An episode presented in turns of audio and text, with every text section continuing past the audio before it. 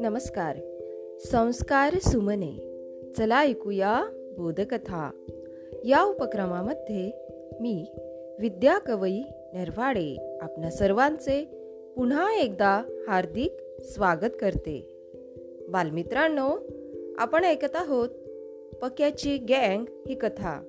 या कथेचा भाग बारावा. चला मग ऐकूया. पक्याची गँग चौफेर टेहळणी करत मोठ्या आवेशाने पुढे निघाली. अवसान असे मोठे होते तरी प्रत्येकाला डोक्यावर ओझे दिल्यासारखे आणि छातीवर दगड ठेवल्यासारखे वाटत होते. एकदा बिट्टूच्या डोक्यावर बारीकसे लाल फळ पडले तेव्हा तो एकदम आकाशात उडाला आणि एकदा झाडीत काहीतरी खजबजले तेव्हा फॅटी एकदम मागे उडी घेऊन बिट्टूच्या अंगावर कोसळला.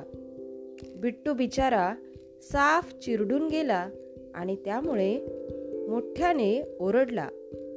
पण त्याच्याकडे दुर्लक्ष करून फॅटी एकदम उठला आणि काठी उगारून त्या आवाजाच्या दिशेने धावला. पण तिथे कोणीच नव्हते. एक भला मोठा सरडा घाबरून सरसर झाडावर चढून गेला. फॅटीने रागानेच त्याच्यावर काठी हाणली पण सरडा निसटलाच. फक्त फॅटीचा हात तेवढा सनकला. पक्या म्हणाला ए बाबांनो उगीच असं डोकं फिरल्यासारखं करू नका. खरंच कोणी अंगावर चालून आला त्यावेळी असा घायकुतेपणा केला तर आपण सगळेच खल्लास होऊ. गँगचा लीडर झाल्यामुळे पक्याच्या अंगी भलताच पोक्तपणा आला होता. पक्याने असे सांगितल्यावर सगळेजण थंड डोक्याने चालू लागले.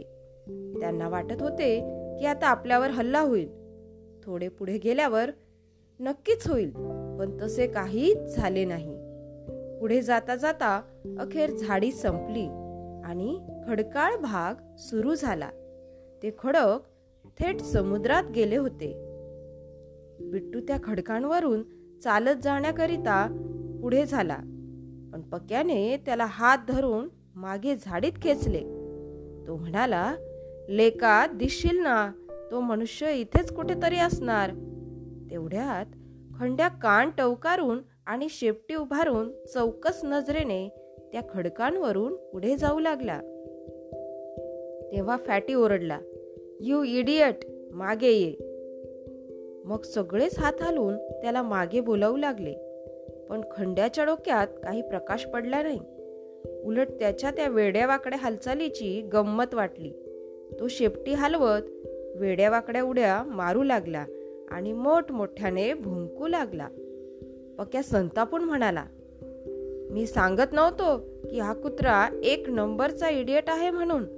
आपण इथे आहोत हे आता सगळ्यांना कळणार. खंड्या वाटला तेवढा मूर्ख नव्हता. पक्याला असा रागवलेला पाहून आपलं काहीतरी चुकलं असं त्याला वाटले. तसा तो मुकाट्याने मागे आला आणि पक्याच्या पायाजवळ बसला.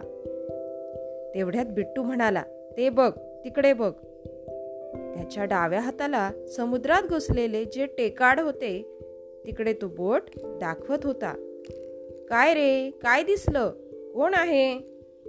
तिकडे त्या टेकाडातून आता मला लाइट बाहेर येताना दिसला. कुठून? अरे असा आतून येत होता. खालच्या बाजूनं अगदी समुद्राच्या जवळ तो पाण्यावर पडला होता.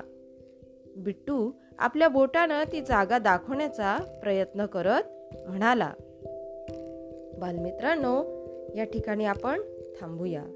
उद्या पुन्हा भेटू. कथेच्या पुढील भागामध्ये तोपर्यंत घरी रहा सुरक्षित रहा आणि मास्क वापरा. माझा मास्क माझी जबाबदारी. धन्यवाद.